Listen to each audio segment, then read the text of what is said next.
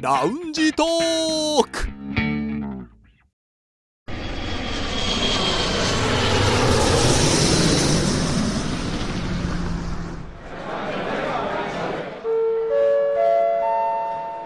ラウンジトークよりご案内申し上げます。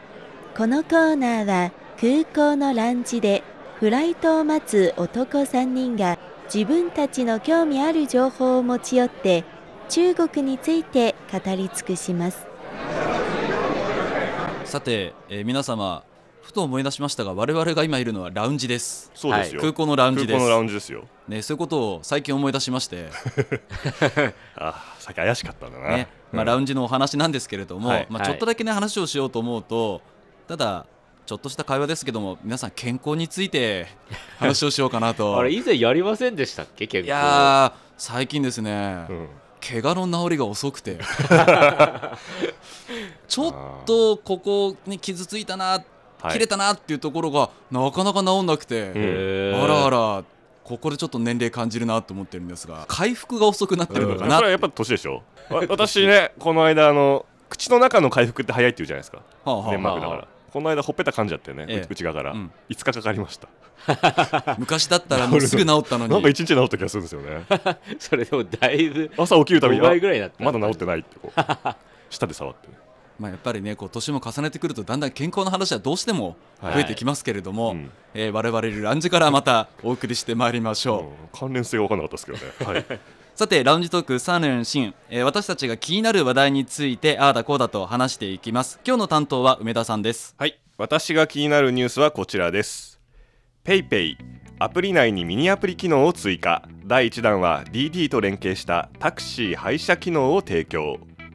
PayPay が加盟店がそれぞれ自社で提供しているサービスを PayPay アプリ内から利用できる機能ミニアプリの提供を開始すると発表しています。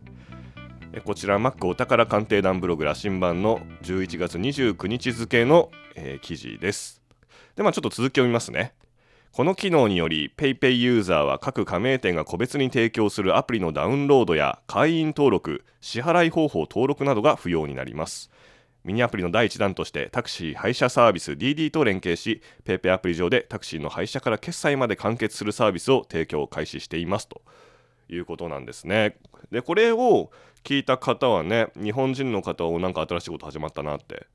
聞き慣れない言葉がいろいろと多いと思うんですけどうん多分このラウンジに集う人からするとえあれのことあれのことってことはあると思うんですよなんとなつまりく想像はつくかなって気そがうしつまますねり中国ではね、聞き慣れてる単語がいくつかうええん出てきたわけで、まあ、まず一つ目は DD ですよねはいうんこのタクシー配車サービスってこれね今もう日本でも動いてるんですよねそうですね最近だと企業とのコラボレーションだったりとかそういうのもよく見てて、うんただ私たち DD って言ってるじゃないですか、はいはいで私が日本のラジオで聞いた時は DD って言ってたんですよ、あ DD っていうのこれうん、こうあー DIDI でまあ、私たちはその中国語の発音的には DD はいになるけども、なるほ日本だと DD うんあーのようですね。 DIDI って書いて、うん DD なんですよねなるほどねまあ、東京でもね結構これつけた車走ったりとかしてるんで私も前引っ越した時びっくりしたんですけどあそうなんですかちょっと脱線していいですか、はい、うん DD、あ中国語だとねあの雫ですよね雫雫で、うん出る行くってねうんうんっていう名前書くじゃないですか DD、はいこの DD の社名の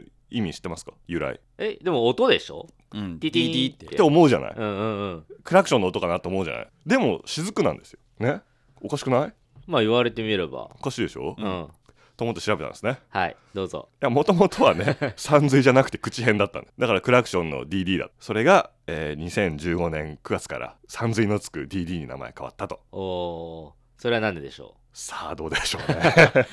うなるほどねあの変わったということが言いたかったんですね。そうですあ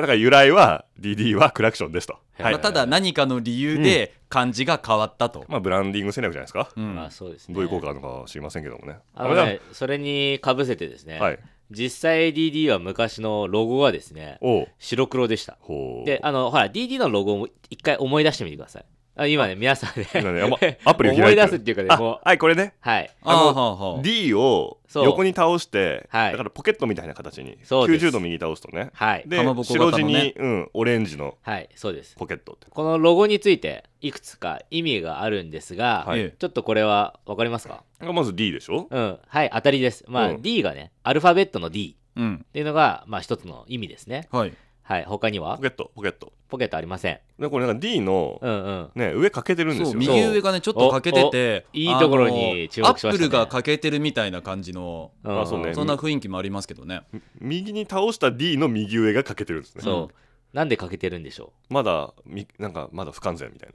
まあ、ほとんど正解ですね。な、うんだから、あの、まだ、その、会社自体としては不完全だっていうふうに考えてて、おこれから完全なるサービスを追い求めていくという決意ですよ。はあなるほどねおーそして、もう一つあります。あまだあんの、まだあるんです。このロゴに関するそうです。い色や、色じゃないです色じゃない形ですね。形はい。じゃあもうこれ正解言いますよ。かまぼこがやっぱ食べたいのか かまぼこで。正解はスマイルに似てる。あのなるほどほら笑った時のな口ですねあ。口かうん。なるほどねということで、まあ、笑顔でサービス。だから皆さんに笑顔を届けられるような会社になりたいうんという意味合いが込められて、実際は昔は白黒のロゴだったんですけど、おうそれが今、オレンジ色のロゴになってまちす。ょっと明るくなったってことですね、はい、そうですね。すごいですねリュウさんの説明広報の人みたいあのこれはね、実際に、 この間 DD の見学行ってきたんですよ、会社の。あなるほどそれで会社の人が言って、それを聞いて、なるほどと私が、ね、納得しまし早た。速使いましたねはい。はい、日本の皆さんもねあの国内でデもし、ィね、ディ見デかィけたら、日本ではディディね、うんはデい。ィディの車見たらこの豆知識をちょっとあれ実は中国の会社 で笑顔なんだよとかね うんそうですね。ぜひ使ってほしいですね。使ってほしいですねクラクションの音なんだよってねはい。話を戻しますね、はい、戻しましょう。今一つは DD でしょもう一つがミニアプリっていうね言葉がアプリの中のミニアプリっていうのが日本の方は聞き慣れなかったかもしれないんですけど中国ではもうこれはだいぶ浸透しているで中国ではいわゆるミニプログラムとはい。呼ばれてるものなわけですよね。うん、小程序ですね。シャオチャンシューまあ、直訳したらまさにミニプログラムなわけですけれどもこのミニプログラムが何なのかっていうのをまた分かりやすい記事を別に見つけましたので持ってきました IT 業界に激震を与える中国のミニプログラムとは何かこちらコウミクさんが書いてる、えーダイヤモンドオンライン11月5日付の結構最近の記事なんですだからまさにタイムリーだと思うんですけれども、うん。まあ、ここでね一言その部分だけ抜き出しますとミニプログラムとはアプリ上で動くさまざまな細かいプログラムのことですアプリの中のアプリと理解してもらって大丈夫です代表的なものは2017年1月にサービスを開始した WeChat 上、まあ、ウェイシンですね私たちが使っている SNSWeChat 上のミニプログラムです店舗やタクシーの予約メニューの注文決済などあらゆる機能を持つミニプログラムを素早く簡単に使い分けることができますということなんでもうここまで来たらどうですか星さん使ってますかミニプログラム自然と使ってるのかなとは思うんですけど、うんまあ、だから1個のねアプリ開いて、あはいまあ別のサービスやんなきゃと思ってまたうんうんやると煩雑になるから、その中で確かに動かすことはしますよね。まあねさまざまなね連携があるんですよた例えば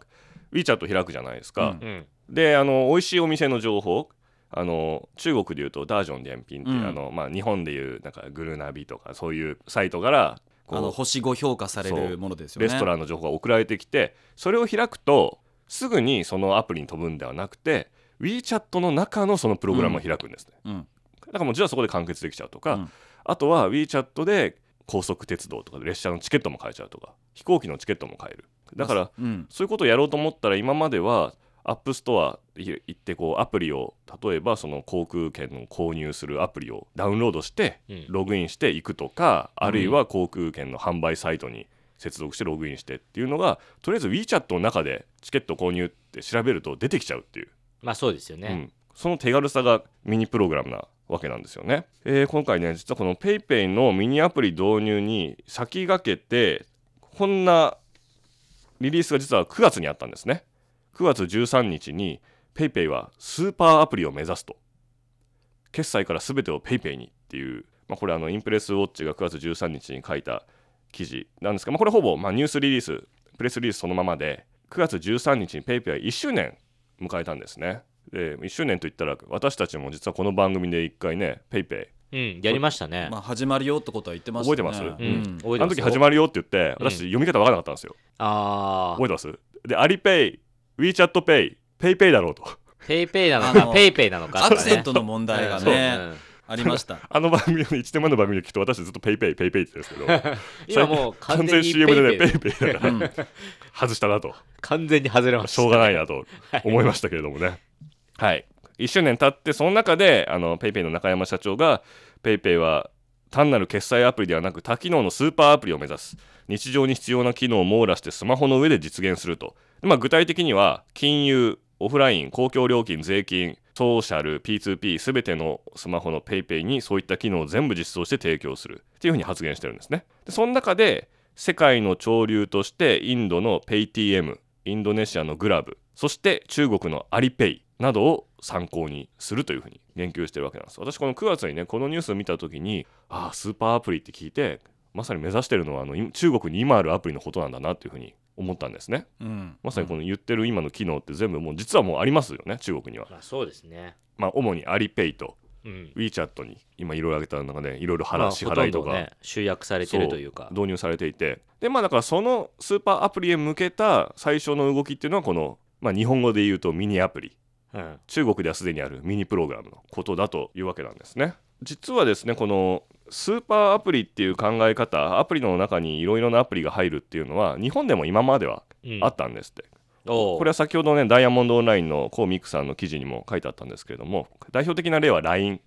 ああ LINE はね多分皆さんインストールしてると思うんですけれども、はいイメージ的に LINE ってみんな、うんねそのメッセージのみかなとかそうそうれが多分主だと思うんですけどねそう使ってる人はそれであの WeChat も中国版 LINE って言われたら、うんメッセージのアプリなのかなと思うんですけど、うんでも LINE も今は LINEPay っていうのを始めましたしあとは LINE の中でニュースのアプリがあったり LINE の中にゲームがあったりとか、うんこれが全部、まあ、実はミニアプリミニプログラムとほぼ同等のものだというわけなんですねでも中国の既存のミニプログラムと何が違うのかって言ったらこれもコウミクさんが言ったんですけれども日本のそういう LINE アプリ内のミニアプリとかっていうのは全部自社で作ってるとあーですよね LINE なんとかなんです全部うんまあ LINE 確かニにュースとか LINE ゲームズとか、はいでも中国に今ある WeChat の中のミニプログラムは全部他社の、そうですねまあ、作ったのは誰かは知らないですけどでも他社の機能を取り入れてるわけなんですよね、うんでそれがようやく日本で初めて始まるっていうのがまさにこの PayPay の中に DD というよその会社のタクシー配車機能が入るということでようやく日本のアプリにこういう大きな動きが来たかなというふうに私はすごく今期待してるところなんですね。まあそうですねうん、まあようやくっていう感がありますけどねでもねこれを入れるってことは少しずつこの電子決済が浸透しつつあるまたはもっと浸透させようっていう意気込みの表れですよね。そうですね電子決済で今まさにそう電子決済しか見えてないかもしれませんけど、うんもう結構この PayPay はその先を見てるのかな、まあ、だからうん要は中国を見てるんだなっていうふうに感じますね。やっぱりねもちもちろんきっとこの関係者の方もねこの中国のアプリいろいろ見てると思うからワンストップソリューションでここまでできるんだでそれができたらかなりのお金を動かすことができるんだうんっていうのが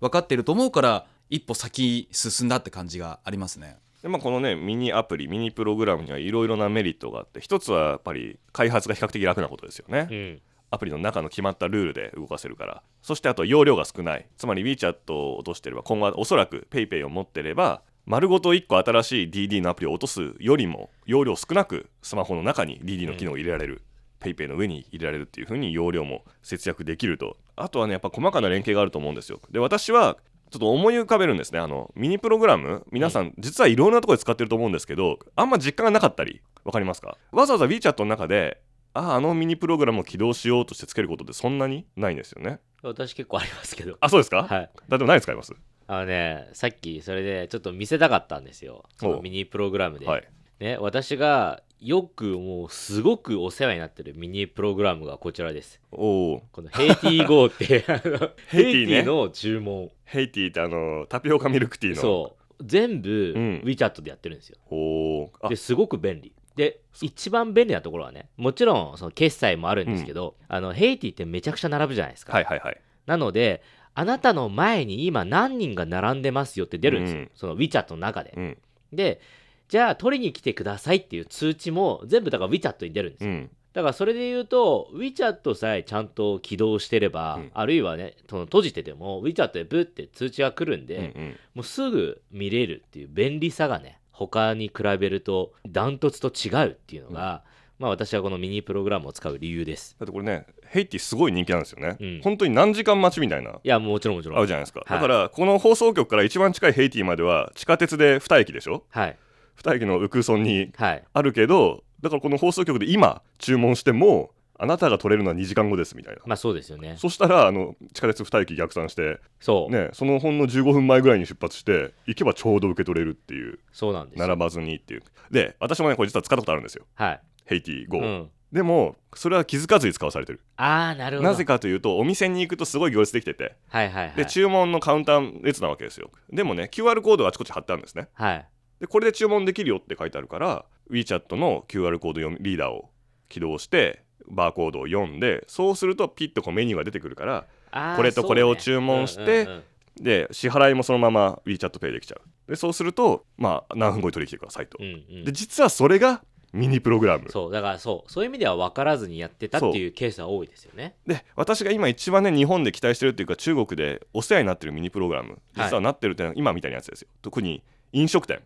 ああ最近すごく増えてるでしいょや増えてるあのテーブルその QR コードをスキャンするだけでうんメニューがずザーッと出てきて、店員ささんと一言も喋ることなくんそう注文してお金の支払いまで今ねサボテンがそうなんですよあとんかつのそう中国のサボテン日が系じゃあのもうメニュー持ってきて、うん注文聞きに来ることがないってことそうだからメニューくださいって言えばくれるんですけど、人のサービスもあるけどそう大抵は席まで案内したら QR コードスキャンしてくださいってもうそこで全部支払いと注文ができますって言うんですよよ実はねい私が今日一番やったのはこれあーこれなんですうん、私が今思ってるミニアプリの一番すごいのってこのお店がそれを用意できちゃうあー電子メニューをそう用意できちゃうっていうこと、んんでこれはもうね中国の飲食店を変えたと思うんですね確かに大変革だったと思うんですよ確かに確でかにこれが今後日本の飲食を変える可能性があるで私も前の仕事した時に結構飲食店からこのメニュー中国語でなんて書くのとかあー英語でなんて書くのとかいうことがあってそれを印刷してあげたりとかねそういう仕事もしたりしたんですけどそれが全部電子上で全てが変わるような例うん、いらなくなるってことですもんね。えば自動翻訳機能が出るかもしれないし、うんうんうんもしくはそれを含めた翻翻訳も含めたなんか一体化のメニュー電子メニューを用意するサービスができるとかね、うん今後ね外国人の方が日本に来ても飲食はアプリで PayPay さえあればできるみたいなことになりうるなっていう、うん、確かにう。んまあ、もちろん便利だけれどもじゃあ使ってない人はどうするのっていう問題も出てきますけどねそうんそだうでかすねら、ウェイシンで読み取ってメニュー出てくる、まあ、私はもうね今暮らしてるからじゃあすぐ支払いしてってできるけどうん。果たしてこれは入ってない人はどうすんだろうなって思う瞬間があって、うんだうかん。らその部分のケアも必要になってくるかなと思いますけどね、うんみんながみんな使うわけじゃなういから、ん、まあ確かにね。なんかその導入のね入りやすさですよね、うんうん。まあ、それをこの日本の PayPay はどういうふうにやっていくのかこれに関してはもう完全にはっきり言いますけど今中国を追いかけるそうですね立場だと思うんですねうん、だからそこを見習いながらどういうふうに日本らしく進歩していってくれるかってことをまあ注目ですねもちろん他の決済アプリにも期待がかかりますねはいというわけで私はこの日本の PayPay にミニアプリの機能が追加されたことそしてその、まあ、原型ともいえるミニプログラムは中国にあるのでそれを皆さんにお伝えするということを話題とさせていただきましたさて、えー我々フライトの時間となりましたまたラウンジでお会いしましょう以上ラウンジトーク三振のコーナーでした